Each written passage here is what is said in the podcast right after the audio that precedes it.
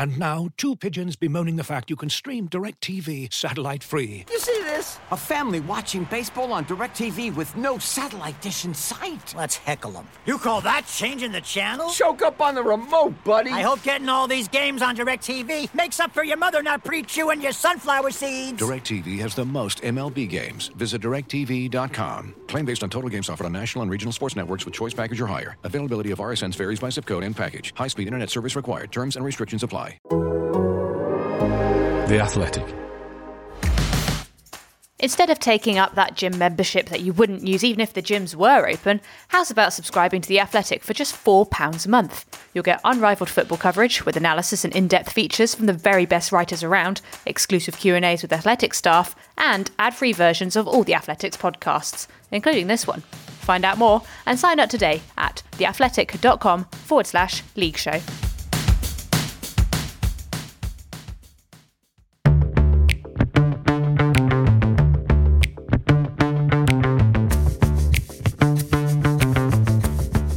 Mick Mac's back, there are calls for the Lambo to be driven out of Portman Road, and a boot went high on Dale Fry's eye. This is the Totally Football League show in association with Paddy Power.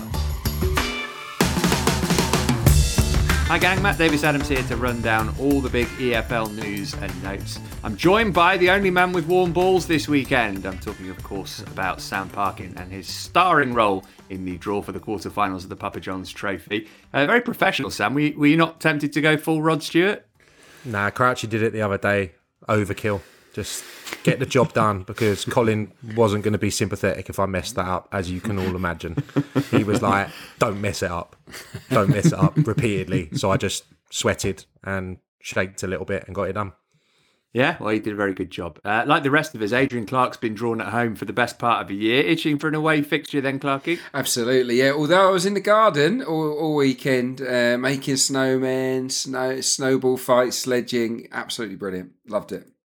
Good stuff. Michelle Owen is back with us too. Michelle, quite the weekend for you as well, I hear. First lined up to cover the mighty Chelsea women, only for that to get postponed. And then what happened? Well, actually, that wasn't the first thing. I was meant to be at QPR Derby, but due to rejigs and various things, that got cancelled.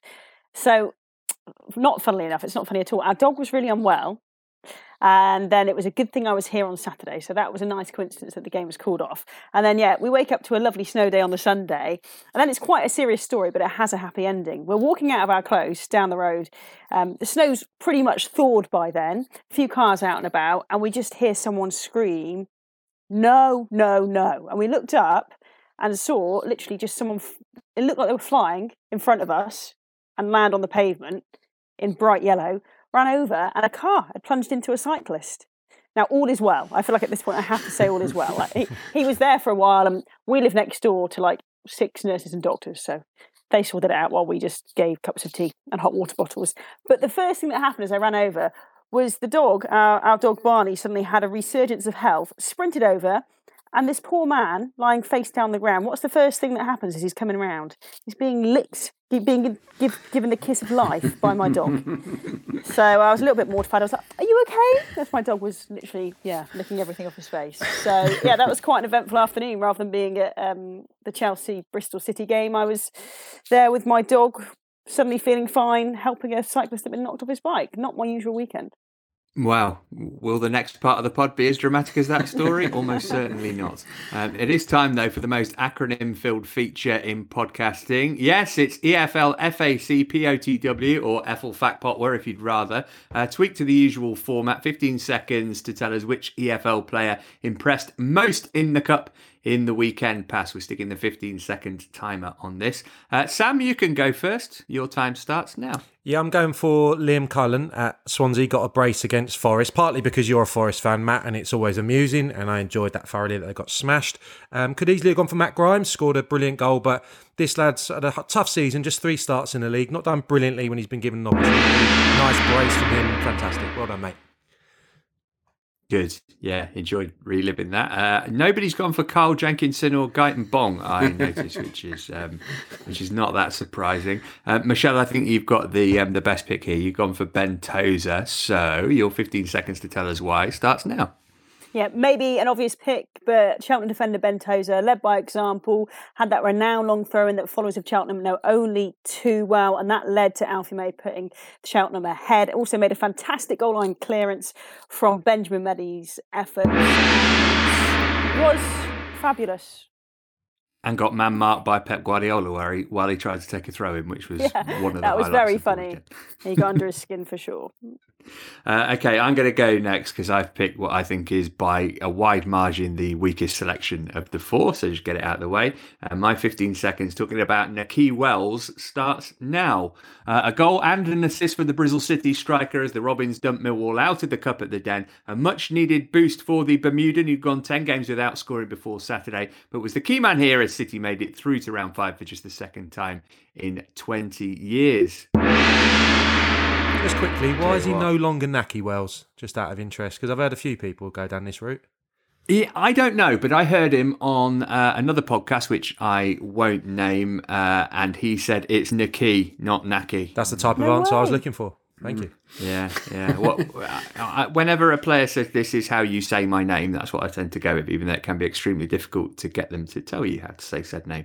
No such problems with Callum Styles, Adrian. We can all pronounce that fairly easily. Your 15 seconds to convince us that he's the pick of the week starts now. Look, it's not a fashionable pick, but Barnsley's Callum Styles was brilliant in an understatedly excellent 1-0 win against Norwich. Busy throughout, he scored a lovely goal and crucially sprinted back to make a great goal-saving block near the end. No wonder Brentford are sniffing around him. Good timing. Really good timing, that. Good. Enjoyed that. Head to @TheTotally Show on Twitter to vote. Right, let's get to the championship. Ronaldo and Messi, a rivalry for our times. But like all those striving to be the best in their chosen field, they need each other. They drive each other on. Like me and Jeff, the other voiceover guy. Hey, Jeff. Introducing toothpaste. It's paste for your teeth. God, he's good. Well, something that is unrivaled is Paddy Power's offer of a free bet if one leg of your 4+4 acca lets you down. Paddy Power! Stay in your lane, Jeff. Max free bet £10, min odds 1 to 5 on each leg. Online exclusive, exclude shop bets and enhanced match odds. T's and C's apply. 18+, begambleaware.org. This is the Totally Football League Show, part of the Athletic Podcast Network. Championship headlines. Mick McCarthy is back. He's the new Cardiff boss after 6 straight defeats saw the end of Neil Harris's reign with the Bluebirds. Some wages have been paid at Derby County, but the takeover saga rumbles on. Bright Estate Samuel will be leaving QPR for Fenerbahce this month rather than the end of the season. And on the pitch, there were wins for Watford, Derby and Blackburn, whilst Preston and Reading shared the points, but not the goals.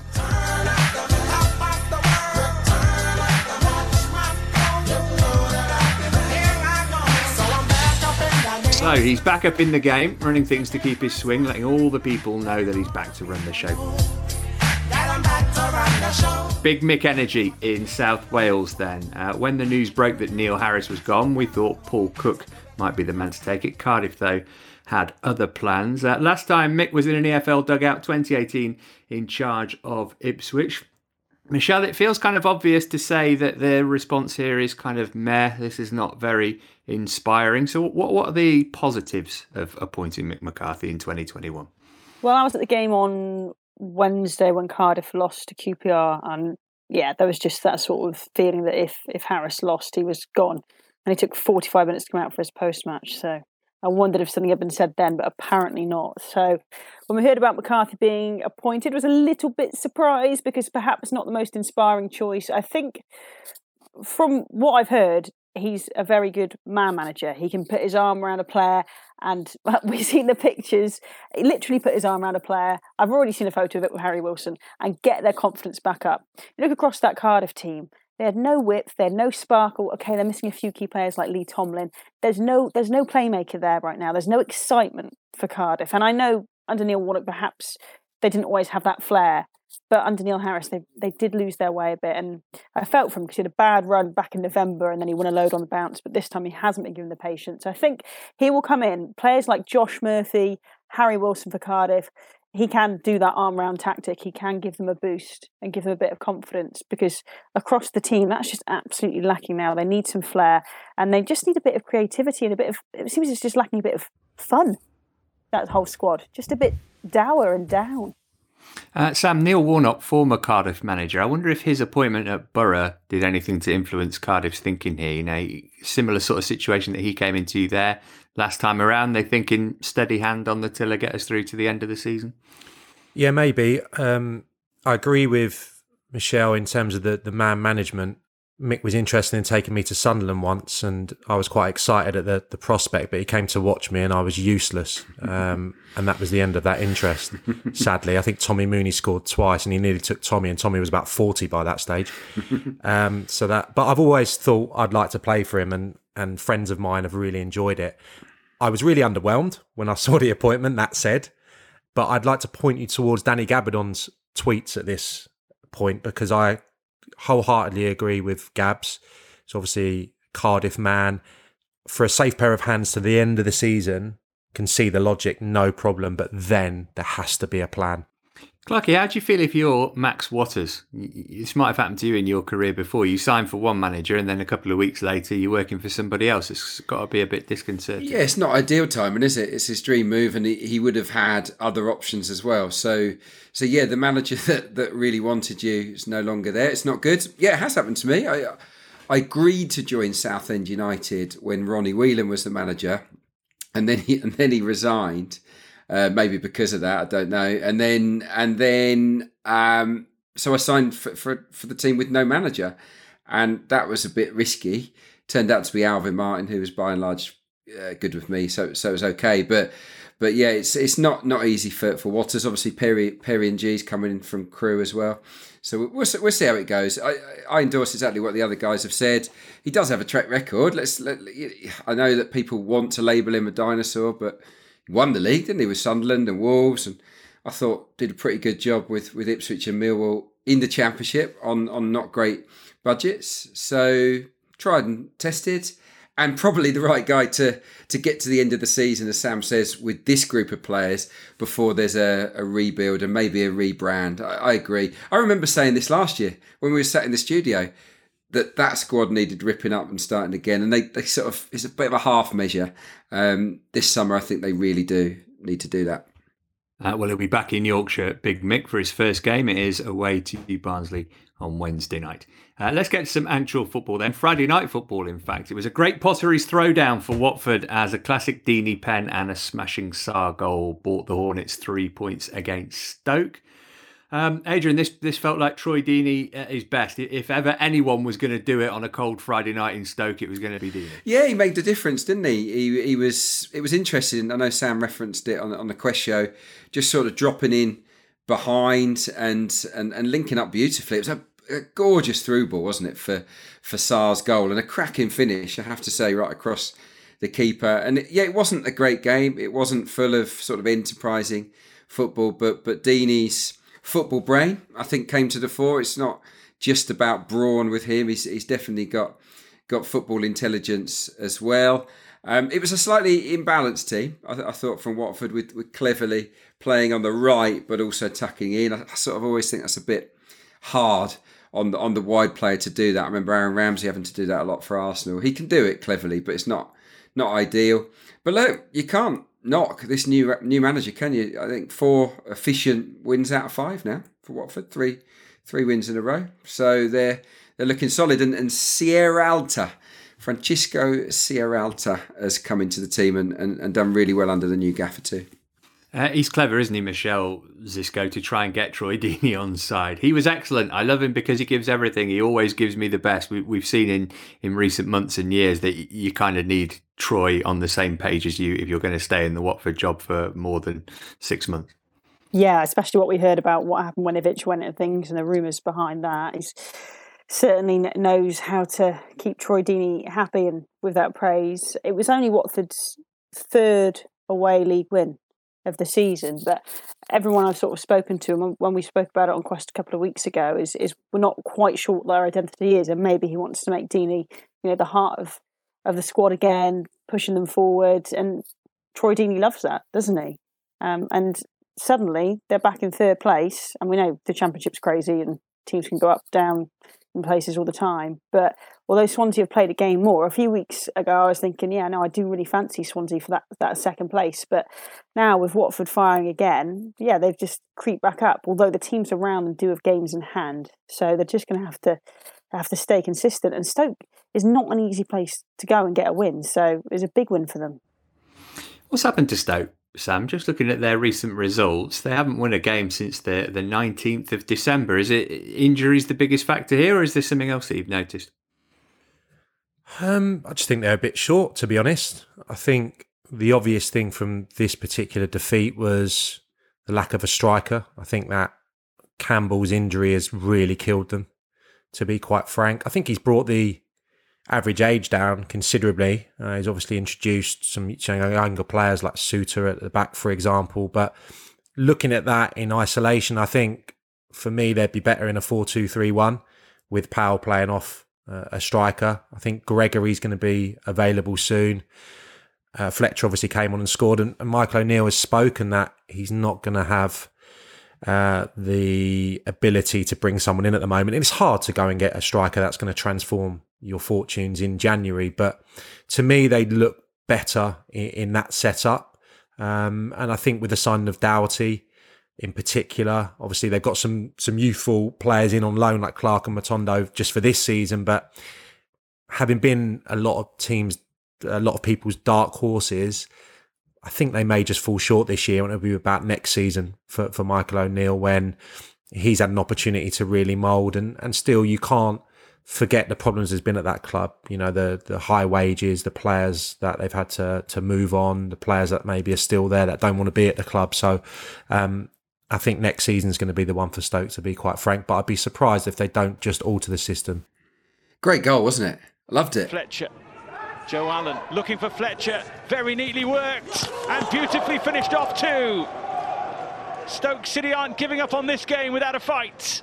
I thought it was a beautiful little 1-2 between Fletcher and Allen, two players of pedigree. I think Fletcher coming back is big, isn't it? And I completely agree. I think Powell off of Fletcher or Vokes or even a Gregory is probably the way forward with Campbell out for a while. So that was Friday. Meanwhile, on Sunday at the Riverside, Blackburn beat Middlesbrough by 1-0. Joe Rothwell got it. The real headline, though, Jared Branthwaite's high boot on Dale Fry's face. If you've not seen it yet, don't bother. It's horrid. Neil Warnock, understandably angry about the whole situation. Doctor says he's a millimetre from losing our ball. That turned all game for me, that. I was gutted for Dale when he saw the mess he were in. He saw it, Michelle, but the referee somehow didn't think it was a penalty. We spoke last week about how the standard of officiating in the Championship isn't great. This was incredible that the official managed to miss it. Yeah, I suppose it's always easier in hindsight when you have replays and slow-mo, but even in real time, it looked like a kung fu kick sort of thing. It's not malicious. You know, I'm pretty sure it's from what I've seen that he was going for the ball and would never mean to do that. And Dale Fry was stooping in a little bit as well, and we've seen high boots given for far less this season. We couldn't quite work out on Wednesday whether Charlie Austin had that goal disallowed for a high boot. I saw Famaris usually get a second yellow and sent off a few weeks ago for attempting an overhead kick, so you'd think it was actually something that the referees were keeping an eye out for this season, given those instances and a few more as well. And have you seen the pictures of Dale Fry's eye after? It's absolutely horrendous. And look, we know Neil Warnock does like to have a rant about a referee occasionally. So, yeah, I don't know how he's missed it, because if you're looking at the action, if you're looking at the ball, no matter which way you look at it, a sort of 360 view, it's quite clear what happened. It's quite clear that his foot was really high. And how did he think it happened? You know, don't you go and speak to your assistant about that? And how have they not spotted it? So I can see why Warnock was so aggrieved, but of course there was the rest of the game left after that. Yeah, it was a somewhat convenient explanation. Sam, when that happens, something like that happens to a teammate, is it difficult for the rest of you to shake it off and forget about it? Or do you just accept that that's going to happen every so often and get on with the game? Yeah, I think you just get on with it. Obviously, you're concerned for your teammate. Yeah, I think it was a penalty, and it was a red card, and it would have changed the complexion of the game, no doubt. So I can understand why Neil Warnock's upset about that. Of course, he'd be concerned about his players' welfare and his players' injury and the safety, but if the hand was, if it was on the other foot, he probably would have said it was an innocuous challenge and that the player didn't mean it. Do you know what I mean? So I can't take Neil Warnock at face value there, really. I think, he probably would have said that it was just an innocuous challenge had it been his player. The only thing I will say is we're not there. We don't know what gets said. If Branthwaite has been remorseful and apologetic and all that, we don't know what's gone on and what's prompted that at full time. In my experience, I had my face rearranged by Dan Harding's left boot and I got no apology. I think it wasn't Dan. I later played with Dan, but I think it was more his teammates. They were quite a physical, aggressive Brighton side, and it was a playoff game as well. But I've always gone in the dressing room if I've injured someone. I remember catching Gary Kelly with an elbow, really nasty cut, winning at half-time to apologise. You know, we don't know what's gone on that day and what's it might have irked all the Middlesbrough players as well. So we don't know, but I think to go and berate a young lad if he has apologised and he has been remorseful is poor form from Neil Warnock. It's a bit intimidating as well, isn't it, for Warnock to sort of confront a young lad like that, and it's hard for a rookie teenager as well, to just go into the dressing room and, you know, an alien environment and apologise. So I wouldn't dig him out for that. He didn't mean it. He didn't mean to hurt him. So. Yeah, but it was a pen and it should have been a red. Yeah, certainly looked that way. Let's have a chat about some transfers of note. Not too many that have really caught the eye since last we met. Producer Abby is desperate for me to mention Harry Darling, who signed for MK Dons. Apparently this is in homage to Blackadder, but I've got to confess I've never seen Blackadder. So, what do you want, darling? Yeah, Abby looks very cross about that, but that's just a fact. Some that have happened. Clough leaves Forest. That's not a 30-year-old headline. Zach has joined Stoke. Good on him. Saw the best years of his career wasted at the City Ground. Clarkey Forest have got Filip Krovinović in from West Brom. Did you like him last season? He was pretty good, yeah. I slightly surprised that West Brom had got rid of him. I guess that Sam Allardyce, he's probably not a Sam Allardyce type player, but he was someone that was creative, could play. I think he was at his best as a sort of number 10, really. I don't know whether Forest are in desperate need of one of those at the moment or not. He can play as a more orthodox midfielder as well. Yeah, he's busy, he's skillful, will be good over set plays, can deliver quality into the box. So it's a decent acquisition. He comes from Benfica. He's a player of high pedigree. So look, will he make the difference on his own to Nottingham Forest? No, but I do feel that they need someone creative in that side just to get them going. Any other transfers that anybody's noticed that they would like to talk about? It hasn't happened yet, but it's just one that's been rumbling on for a little while. Kay Gordon, the youngster at Derby, reportedly now Liverpool sort of leading the race to perhaps secure a signature from him, which they can't do yet because he's a youngster and what have you, but apparently £1 million they're going to pay for him. He can't sign professional terms yet. I thought Manchester United were meant to be interested in Tottenham as well. I just wonder how much Wayne Rooney will influence him too, because if you're Kay Gordon, you're a 16-year-old and Wayne Rooney is your manager and he's an attacking player, surely you go to him for some words of wisdom. So interesting to see sort of which way he's swayed, and I'm quite intrigued to see what's going to happen, because he's been in the squad a few times now at Derby, hasn't he? And whether Rooney will utilise him, how much he'll use him, and what we see from him before he, it seems, inevitably goes to a big club. I think I alluded to it on Saturday. I think Stefan Johansson might be going to QPR, and he's obviously going to replicate what he did for Fulham, fire QPR all the way up the table, and win the playoffs. Obviously, yeah. I think Dan Crowley going to Hull is interesting from Birmingham. Talented boy at Arsenal, didn't quite make it, went to Holland, did well, came back to Birmingham. So he's someone that can help them with their sort of push for promotion. Also, a sort of triple signing from Salford. You knew that Salford were going to be active in this window. Paul Coates from Fleetwood, I think, is a good acquisition. Tom James on loan from Hibs. Now, Tom James has been excellent for Wigan so far this season, scored one amazing goal. I think it was against Portsmouth, but he scored a few this season. So that's a smart one. And Robbie Gotts, young lad from Leeds up top, he scored at the weekend. So yeah, watch Salford go with these three new faces, I think. Good stuff. In spite of overwhelming evidence to the contrary, we still believe we can pick a winning midweek acca with the help of our sponsor, Paddy Power. Let's have a championship selection from you, please, Michelle. OK, I'm going for Bristol City to beat Huddersfield, which is probably quite stupid because Huddersfield seems so unpredictable and they've had a few sort of surprise, impressive results. But Bristol City might just be finding their feet a little. Despite that loss to Norwich, they managed to overcome their bogey side Preston before that. Thrashed Millwall in the FA Cup at the weekend, and as you said, Nicky Wells was outstanding, and they had a few standout performances. Maybe things for Dean Holden just starting to click a little bit back into place. At home at Ashton Gate as well, fancy them for that. Abby, what odds can you give us on that, please? Well, Paddy Power have them as the favourites. They're 13-10, whilst Huddersfield are 19-10, so... Paddy Power, I don't think it's a stupid choice. And they're usually right. All right, we'll keep building that as we go on, but League One is up next. Looking for an assist with your credit card but can't get a hold of anyone? Luckily, with 24/7 US-based live customer service from Discover, everyone has the option to talk to a real person anytime, day or night. Yep, you heard that right. You can talk to a real human in customer service at any time. Sounds like a real game changer if you ask us. Make the right call and get the service you deserve with Discover. Limitations apply. See terms at discover.com/creditcard. On Apple Podcasts, Spotify, Smart Speaker, and now ad-free on The Athletic. This is the Totally Football League Show with Matt Davis-Adams.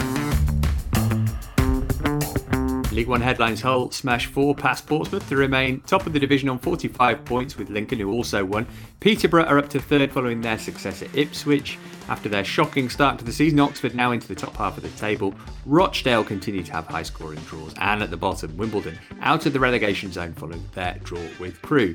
Only one place we can begin though, that's Hull's thumping 4-0 win over Portsmouth at Fratton Park. Clarky, are you an honest man, or are you going to tell me that you saw this coming? Oh, no, absolutely. I didn't see this coming. I thought this was going to be a really low-scoring game. Two teams that had been defending superbly in the run-up to it. But Pompey had an off day, didn't they? It happens. And Hull were really, really clinical. I thought it was an outstanding performance from them in terms of energy and work rate and just general busyness. And maybe the front three kind of set the tone for that. You've got White, who's come in on loan, Lewis Potter up front with Wilkes as well. That's a front three that's full of sort of enterprise and energy. And behind them, the midfield, any midfield containing Honeyman is bright as well. So yeah, they're a team that have got good vibes at the moment. Very, very sort of effervescent Hull City.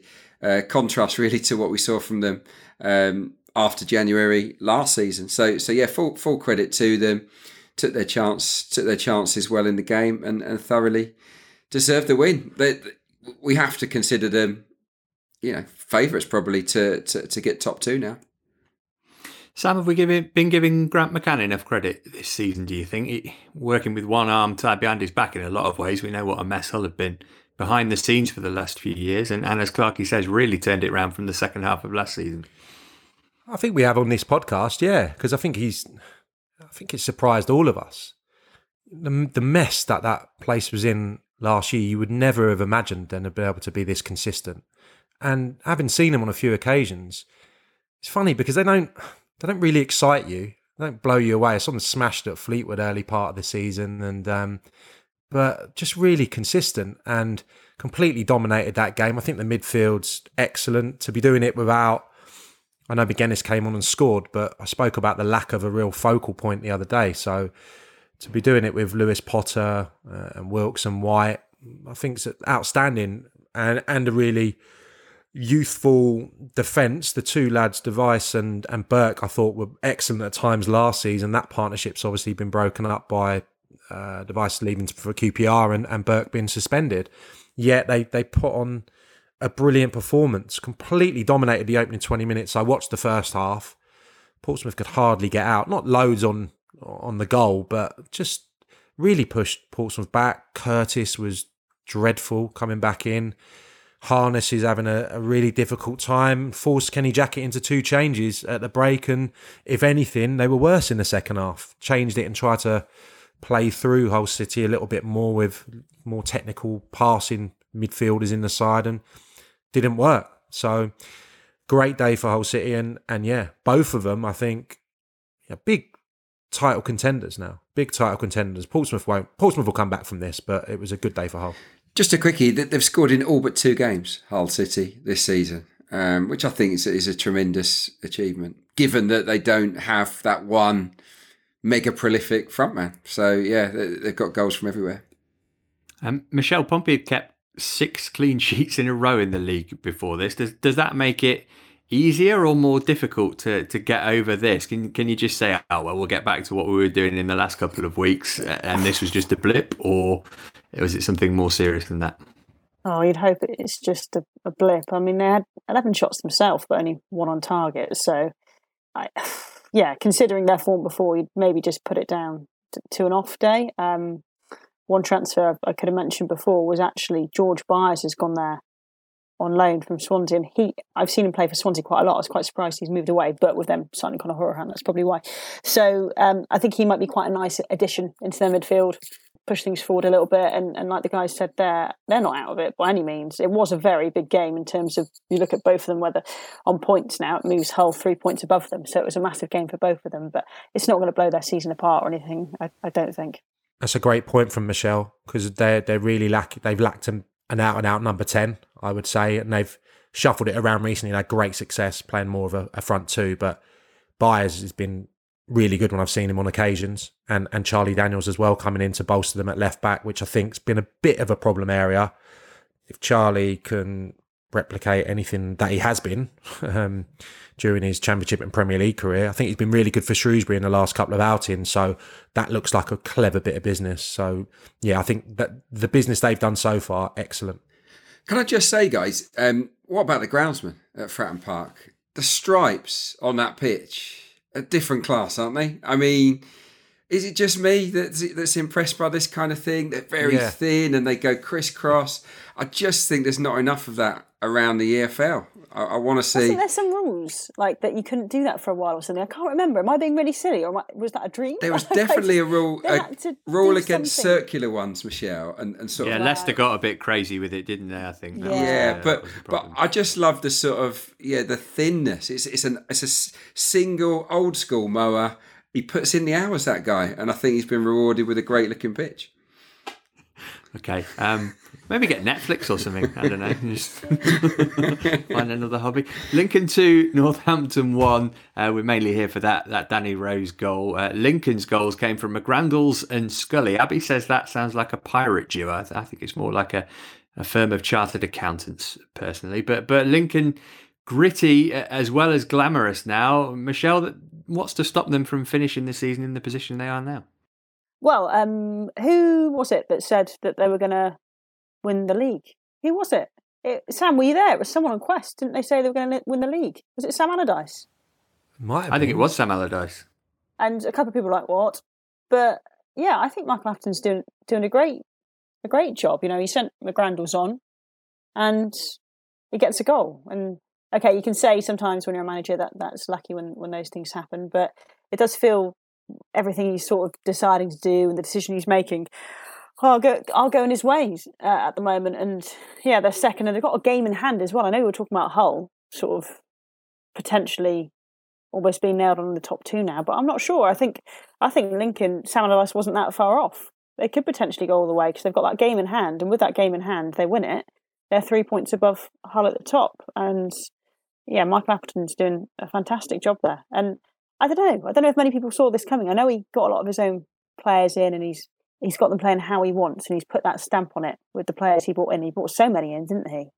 But yeah, I'm pleased for Lincoln, because I think when the Cowley brothers left, and we had them on Quest, Danny Cowley, a couple of weeks ago, and he still loves them so much. And he wants them to do well, and he says the town is just so invested, or the city is so invested in them. Such a shame Central Bank isn't full at the moment, but if they were, perhaps that would propel them on to greater heights. But yeah, I really fancy them. Appleton needed this, Adrian, didn't he? Because his managerial career had been pretty nomadic, and he'd never achieved sort of massive success anywhere. So this is getting his stock up a little bit more. Yeah, Oxford fans loved him, I know that, but didn't stick around for great periods anywhere else, did he? So yeah, look, his stock has probably never been higher than it is right now. Clearly, he's got a very good eye for a player, but he's got everyone, to sort of coin a Mikel Arteta phrase, he's got everyone on the boat, hasn't he? They seem to be pulling together, and because there's a number of loanees there, but they seem very, very committed to the cause. Some great football, a good width down the sides with two young attacking fullbacks. Hopper, I really like. I know Sam's a big fan of him. Still gutted that he didn't stick around at Southend for longer. Lots and lots to like about Lincoln. The one thing that might cost them is depth. That's the only thing I can think of. If they suffer big injuries to key players, that could derail them. But right now they're on a roll. Sam, that Danny Rose goal. Should do. Oh, the overhead kick! Oh ho ho, Danny Rose. Well, that is the best consolation goal you'll ever see. But we're in the 96th minute, so poor old Danny Rose can't even celebrate it.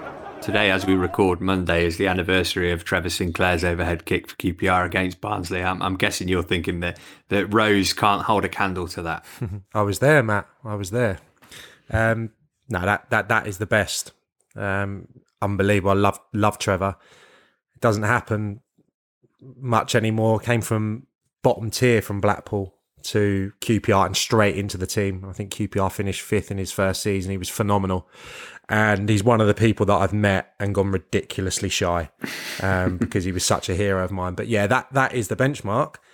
That said, Danny Rose is a player that I've always liked and always talked up. And he's not getting... Well, he came off the bench, didn't he, at the weekend to get that goal. He's a really excellent finisher. Northampton, weird, just unrecognisable from last season. And I remember saying it in the wake of the playoff victory, like letting so many good players go, like McCormack and Vidae and Oliver, obviously. And I don't, the finances inside out, but I just thought it was really odd. And he's built almost a new team, 3 new players into the side, but they did look a bit more cohesive. That said, and to just go Clarkey, full-blown Clarkey for a moment. I remember saying something similar last year. They've fallen behind 12 times this season and only taken 1 point, 1 draw from those 12 games. So for a Northampton team who we think of being robust and quite old school, there's a bit of a soft underbelly there, which was evident last year as well. I'll back that up, Sam. Great stat, by the way. Thanks, mate. Yeah, great stat. I've got one of my own, just so as you know. But it complements your excellent stat. Against the top 11, 1 point. 1 point, which again shows you that they're not this sort of team that bloodies the nose of the big boys. They don't really do that. Against the bottom half, only 2 defeats.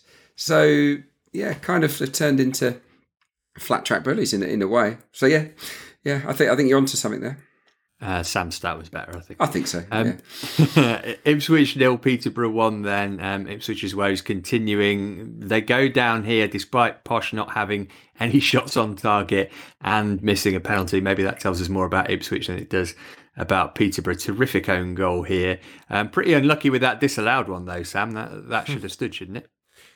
Yeah, one of those that you're just watching over and over again and just couldn't get my nut around, to be honest. The whistle went prior to him having the volley, so it suggests that they thought it was out of play, and then no complaints really. I think it was Luke Chambers who hooked it back in. There was no complaints from anyone, which probably underlines where Ipswich are right now. And I've got a notepad page here full of statistics and what have you, but it's just desperate. I think Clarkey's spoken about their record against the top 7, and it's abysmal. Over the last 2 seasons, against top 10 sides, played 27, won 4, drawn 8, lost 15. 20 points from possible 81. And that just shows you where they are. It's real distinct lack of creativity. No goal scorers in that side at the weekend. I think Gwion Edwards is the top goal scorer with 5. Bishop maybe, I think, has got 4.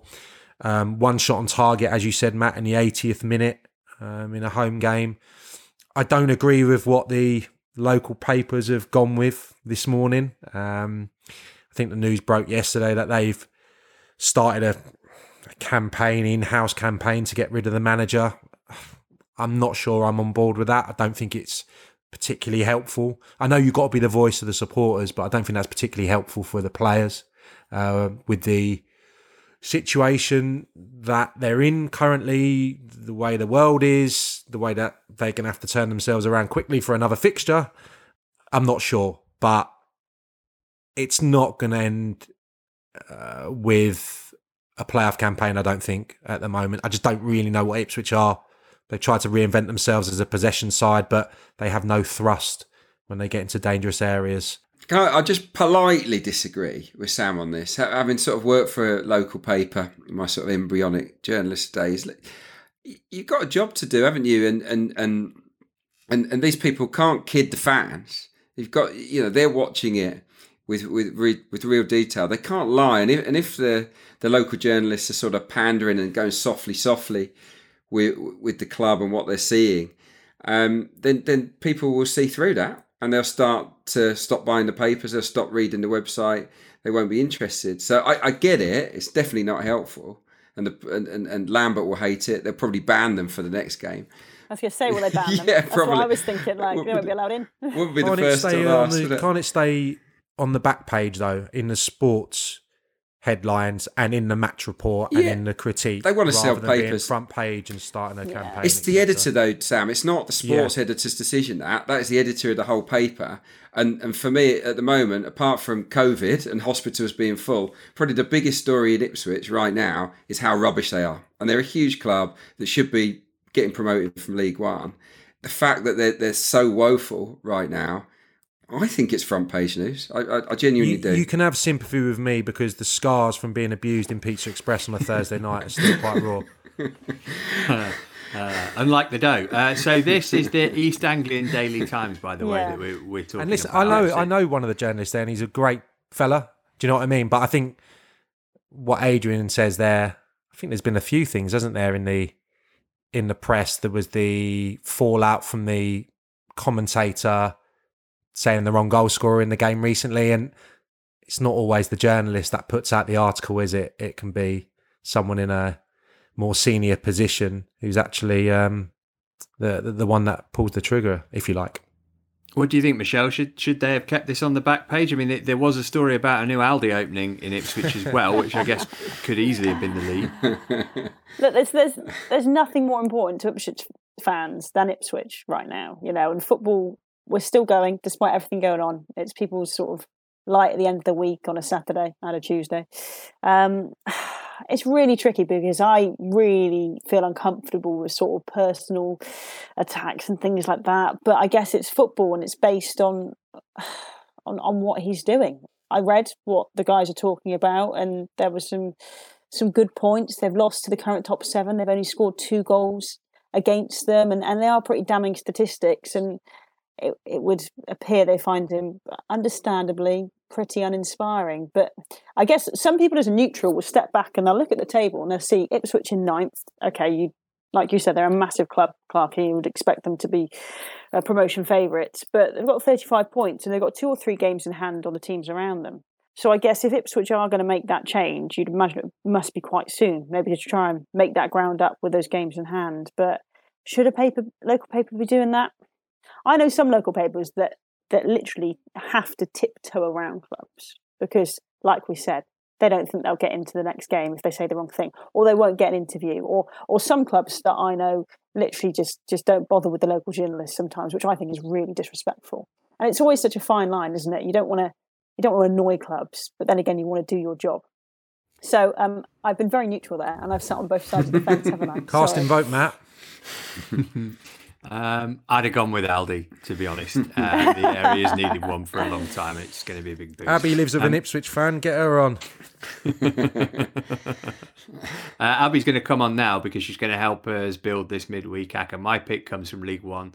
I'd like Sunderland to win at Ipswich. There you go. How's that for a segue, Abby? What a shocking decision that is. No, 23-20 for Sunderland to win at Ipswich, as my husband glares at me. But if you want to punt on 1-1 because it's Sunderland, 5-1. I'm all over that. 5-1? Yeah. Oh, that's the bet, isn't it? Sam, your selection comes from League One as well. You picked a different one, but I think you're going to be sticking a couple of quid on 1-1 at Portman Road by the sounds of it. Yeah, like the sound of that, definitely. Yeah, well, Ipswich can't be any worse in front of goal, and Sunderland are the 1-1 specialists. Revert to our previous podcast when Clarkey was on fire with all them stats. What was your actual pick, please? I am going for... I didn't have a lot of time here, sorry guys, but I'm going to go for MK Dons against Charlton over 2.5 goals. I'm just going on MK Dons. Been quite free scoring recently, and defensive woes for Charlton. I haven't got it in front of me, but I think it's 8 out of the last 9 games they've conceded 2 or more, and I hope for... their sake that they can get a little bit better defensively, but still missing a lot of players. Gunter playing centre-half, lots of problems down there. Right-hand side at the weekend against Swindon. And just for the sake of this bet, let's hope it's a high-scoring game. Abby, what are the odds on that, please? Yeah, odds on for over 2.5 goals, 10-11. MK Dons the favourites, 5-4. Charlton, 21-10. Okay, one more league to visit. We'll do that momentarily. Looking for an assist with your credit card but can't get a hold of anyone? Luckily, with 24/7 US-based live customer service from Discover, everyone has the option to talk to a real person anytime, day or night. Yep, you heard it right. You can talk to a real human in customer service anytime. Sounds like a real game changer if you ask me. Make the right call and get the service you deserve with Discover. Limitations apply. See terms at discover.com/creditcard. This is the Totally Football League Show, part of the Athletic Podcast Network. League Two headlines. Forest Green go into second after their win at Leyton Orient. Grimsby and Southend remain rooted to the bottom as they both lost at the weekend. And it was Scunthorpe who took 3 points in the six-pointer with Grimsby. And we're going to start with the goal fest at Boundary Park, though. Oldham beating Newport by 3-2. Newport played for 75 minutes with 10 men. That red card for Labadie, Clarkey, slightly harsh or entirely justified? Oh, it's definitely harsh. Yeah, no, he I mean, obviously the arm connected with the player, but that wasn't aggressive. It wasn't an elbow, absolutely not. And yeah, I think the ref just maybe in his own head, it looked worse than it actually was. And clearly that impacted the game. It's only 14 minutes in. I think Newport did pretty well, actually, all things considered, to go as sort of 76 minutes with a man disadvantage and make it pretty competitive. But yeah, Labadie, he is an aggressive player, but for me that was a yellow at most. What's happened to Newport, Michelle? Seems to have fallen off a cliff. No winning 7 now. Yeah, I had a few draws in there, but. I thought I was thinking, oh, maybe it's the pitch at Rodney Parade. You know, it's been absolutely dire, but there were a number of games called off there. And then I was looking at the highlights and I was looking at the statistics in this one. And Newport, when I watched them earlier this season, they wanted to play possession based and they wanted to pass the ball around, but they haven't really been doing that as much either. I'm watching them tomorrow night against Carlisle, and worryingly for them is what they had on their side with the games in hand. The games that have been called off, but actually Carlisle have another 2 on them and they're only a point behind them, so I haven't seen them for a few weeks now, but I'm intrigued to see what they're like against Carlisle, who aren't like they've had a loss recently in that draw, but yeah, when you can't get a win from anywhere at the moment, even though they had that really impressive FA Cup game, it's just, yeah, it's going to really knock their confidence. Sam, Oldham, 18 points from losing positions. Is that good that they're resilient, or bad that they often fall behind? It's good that they're resilient, I think. I spoke about Harry Kuehl focused on them defensively, but haven't seemed to be able to get that right. Amazing away from home, the second best away form in the division, and that's only their third win. So in terms of a confidence booster, in now which looks like a Harry Kewell team in that he's done quite a lot of surgery, couple of new signings, Nicky Adams, fantastic debut. I thought he'd played for Oldham before, but it's just that little triangle, Bury, Oldham, Rochdale. I get awfully confused, and quite a lot of lads like just stay in that location for the entirety of their career. But yeah, he was at Bury, wasn't he? So yeah, he did really well. And this one, Hilsner, he went to Coventry in the summer, and I remember them being quite excited about it because they bought a few players from different European leagues, and he's just not featured at all. Speaking to people at Coventry, he's been quite far off that first team. He played in central midfield and he was exceptional. I watched a bit of this game. So, you know, two really good performances there. A game that had everything, actually. Really good fun.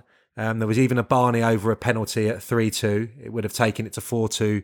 McElhaney and Bambula had a ruckus, and the latter skied it as well. So I was laughing my head off. I was praying he put it over the bar after they'd had the argument, which he did. And then Newport, as they so often do, rallied and really close to nicking an equaliser, which they, you know, scored so many late goals this season. But yeah, back to your question, great resilience, really important win, and they've scored 7 goals over Newport in their 2 victories in quick succession. So a team to keep an eye on, I would say. Maybe not for this season's playoffs, but yeah, I wouldn't be surprised if they're a really good second half of the season.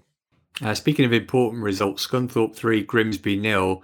Clarkey, Mr. Cox must have pinned last week's pod up on the dressing room wall and said, "Go and prove them wrong," because we were saying that they were down and out.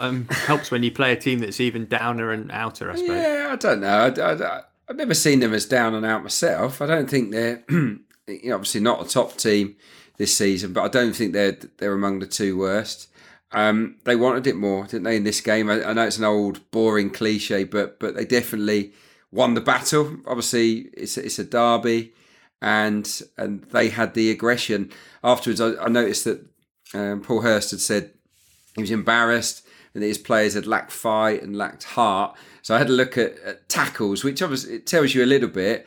It was 19 tackles, 1 by Scunthorpe, 8 by Grimsby. So that kind of the stat backs up what Grimsby's manager saw. So yeah, they didn't have that much of the ball, Scunthorpe, but were really physical, and they scored some great goals. I really liked the one at the end where Loft, the striker, drops in and then plays in the run of Issa, who played as number 10, and that's a great combination. You can't ask for any more if you're the manager, especially a manager that's brought Issa in from the wing to play centrally. It was a perfect goal for Neil Cox, and a great day for him as well, much needed.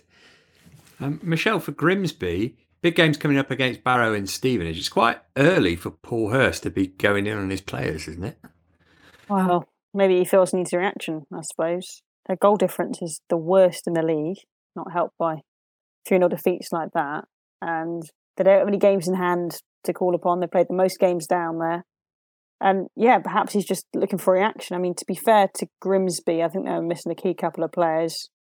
He basically was giving them a bit of a warning about their future after, from what I saw about the post match, saying you've got to play for your places, but also play for your futures. He said something like, if they want to stay in football, they've got to put in far better performances than that. So if he's there long term, which he's probably saying to them, he wants to be there for a little while, wants to keep them up, then they've got to prove to him that they want to be part of his squad if he's looking already to next season. But he's got a job to do this season first, over the halfway mark now, and he's got to try and get some sort of reaction. 2 massive games coming up. If they don't win them, it's pretty bleak, isn't it? Certainly is. Last game we're going to look at, Morecambe 3, Colchester 0, from Mariners to Shrimpers then, as Morecambe move back into the playoff places. Still on negative goal difference, but up into 6. Are they going to finish in the playoff places, do you think, Sam? Do they need to turn this goal difference around in order to be able to do so? They probably need to improve away from home, because the home form's been excellent. I think 1-6 and drawn 2 of the last 8. Loads to like about Morecambe this season. Obviously helped by the sending off of Harry Pell on the hour.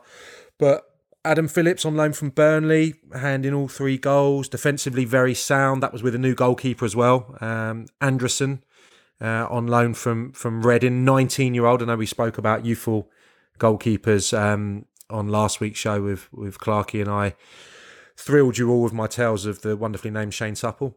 But no, this was a really good performance, some really good goals. And like I said, you know, teams are going to find it really hard going there, given they've got momentum. Colchester's a really funny one, lacking a real focal point. You think back to last season at this stage, I thought their weakness was in midfield this point last year. They had Nublé, they had Poku, who was in unbelievable form, if you remember. I think he had 9 goal involvements. He's created 1 goal this season. They had Norris, and they had Theo Robinson as well. So many options. I think that's where they're going to fall to. They're on a really bad run right now. 2 huge games coming up. I think Stevenage and Scunny, and they need to win, and they need to win quickly. Otherwise, the playoffs are going to be a distant memory. Looking back to last season. Yeah, I think Morecambe have got much more chance of being in the promotion mix this season. I just don't think there's any money at Colchester. They've sort of let some good players go as well. So, but on Morecambe, you're absolutely right about Phillips, of course. I just think their midfield in general is so full of goals. Mendes Gomez, 8 goals, 2 assists. Phillips, 7 goals, 5 assists. 2 others, Aaron Wildig and John O'Sullivan, 10 goal contributions between them. That's really impressive. And Morecambe sort of have Cole Stockton as the target man. Doesn't score that often, but the guys behind are really, really chipping in. And what they need to do is start to beat the big boys. I've looked at who they've beaten and whatnot. If you take away 5 defeats against the current top 5, so every team ahead of them they've lost to, take that away, 1-11, drawn 5, lost 2. They've been phenomenal. So yeah, I think they played, and the goals at the weekend were different class, weren't they? It was real team goals. So yeah, but Morecambe in with a shout this year for sure.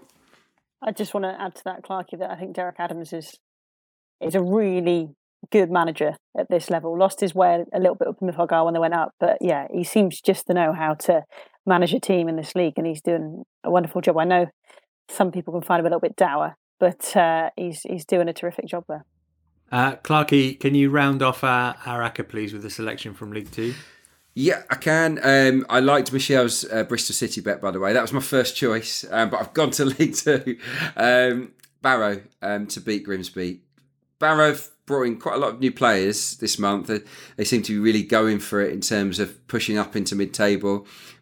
Their home form's improving. They recently beat Cheltenham 3-0 there, of course. And Grimsby are rubbish, aren't they, at the moment? They're all over the place. Can't really score. Definitely can't keep clean sheets. So yeah, Barrow to beat Grimsby, please. Abby, Adrian getting his excuses in early there, just in case, albeit it looks fairly secure. What are the odds? Yeah, it's odds on 4-5 for Barrow to beat Grimsby, and our accumulator as a total comes out at 16-1. Wow. Okay. You can find out these odds and more at paddypower.com or the Paddy Power app. Prices are accurate at the time of recording. It's over 18s only. Terms and conditions apply. And when the fun stops, stop. All right. We're just about out of time. Before we go, though, the obvious question to ask after this weekend, which current EFL manager would be the most deadly/vicious in a snowball fight? Who would you want to be on your side here? So not facing the snowball barrage, but helping you pepper somebody else. Adrian, you can go first. There was one manager that just immediately sprang to mind because he looks like a big kid to me. He absolutely looks like a big kid, and that's Oxford's Carl Robinson. I just get the feeling he would love a snowball fight more than most, and I can just see him stuffing snowballs down the back of, you know, the other team's necks, whether they were little kids, grown-ups, whatever. I think he'd get stuck in with a big smile on his face. Yeah, he'd love it, Carl Robinson. So, yeah, he's my pick. That's a booking for me if you're ramming snow down other people's backs, by the way. That's not good snowball fighting etiquette. Okay, so one vote for Carl Robinson. Michelle, who are you picking? I had a couple of choices in my mind, but I went for Wayne Rooney Fitness levels are still high. He's only just finished playing. I had the pleasure of literally bumping into Wayne Rooney at Glastonbury a few years ago. And we somehow completely accidentally ended up in the middle of about 30 people who were all his mates down from Liverpool for the festival. And one of them fell backwards into me, cap down. I think he was wearing masks before they were a thing, sort of balaclava up to his eyes. And he just looked at me as if to say, do not say that you recognise me. And as I just, off he bumbled. And then he did get recognised, and literally a swarm of people came towards me, just legged it backstage. And he was still very, very flight of foot then. That was a couple of years ago. We know he could still play until a couple of months ago. I've thought about this, and he could just add the fitness, and I could just be behind him. It's not a problem. He'd be the attacker, and I'd just sit back and let him do the work. Wow, follow that, Sam. Yeah. I'm on board with both of them so far, actually. Wayne Rooney would be decent, and Kyle Robinson, I agree, would be really excitable, wouldn't he? He'd thoroughly enjoy himself. I mentioned this to my girlfriend when we were having a walk this morning, and she went straight away, didn't take a breath, the one who looks like a copper. That's Sean Dyche. And he does look like a copper, but he's Premier League. So I've got two. Again, last week I mentioned him, Nathan Jones. Be like a machine gun, wouldn't it? He'd be just like, and be climbing on cars, on houses. It'd just be peppering. I'm just petrified of him. And the other one, Jimmy Floyd. Can you imagine what he used to do with his right foot? What he could do with his arm from the accuracy and the pace. Yeah. There's my two. Yeah. And probably Nathan as well. He'd probably put stones in his, wouldn't he? You know what I mean? That's why.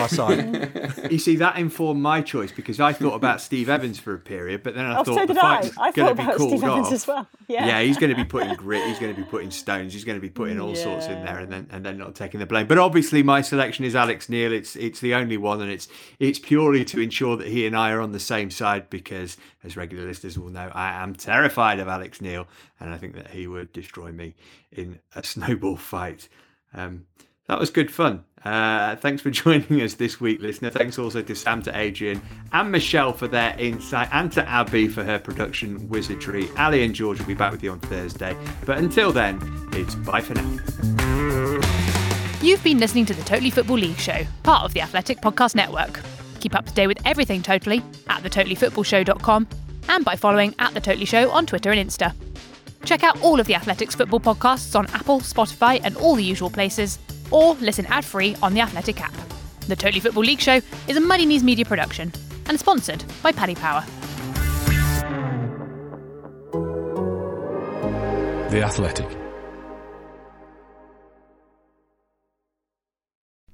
As you've probably heard by now, we've teamed up with BetMGM this season. We'll be using BetMGM lines to make all of our picks, and we'll have special offers for our listeners each week. If you haven't signed up for BetMGM yet, use bonus code The Athletic, and you'll get a one-year subscription to The Athletic, plus up to a $1,500 first bet offer on your first wager with BetMGM. Here's how it works.